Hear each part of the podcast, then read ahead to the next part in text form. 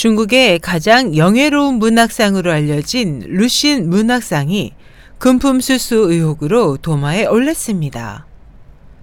중국 청년보는 6일 최근 중국 문단 내에서 예난 산시성 작가협회 부주석이 지난해 초 가오흥보 중국 작가협회 부주석에게 금품을 건네고 루신 문학상을 수상했다는 의혹이 제기됐고 당사자들도 지난해 봄 옛 동전 40개가 담긴 함을 주고받은 사실은 시인했다고 보도했습니다.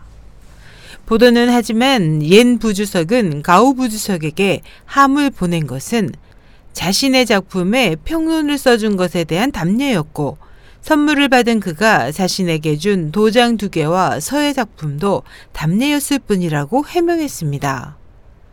이에 대해 가오 부주석은 당시 옌 부주석의 체면을 생각해 일단 함을 받은 것 뿐이라면서 나중에 되돌려줬다고 말했습니다. 그러나 중국 문단 관계자들은 두 사람이 선물을 주고받은 시점 루신 문학상 심사가 이미 시작된 이후라며 의혹을 철저히 밝혀야 한다고 주장하고 있습니다.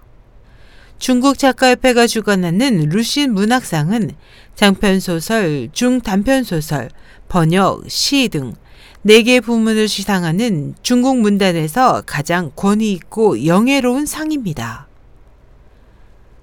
SH 희망성 국제방송 임소연이었습니다.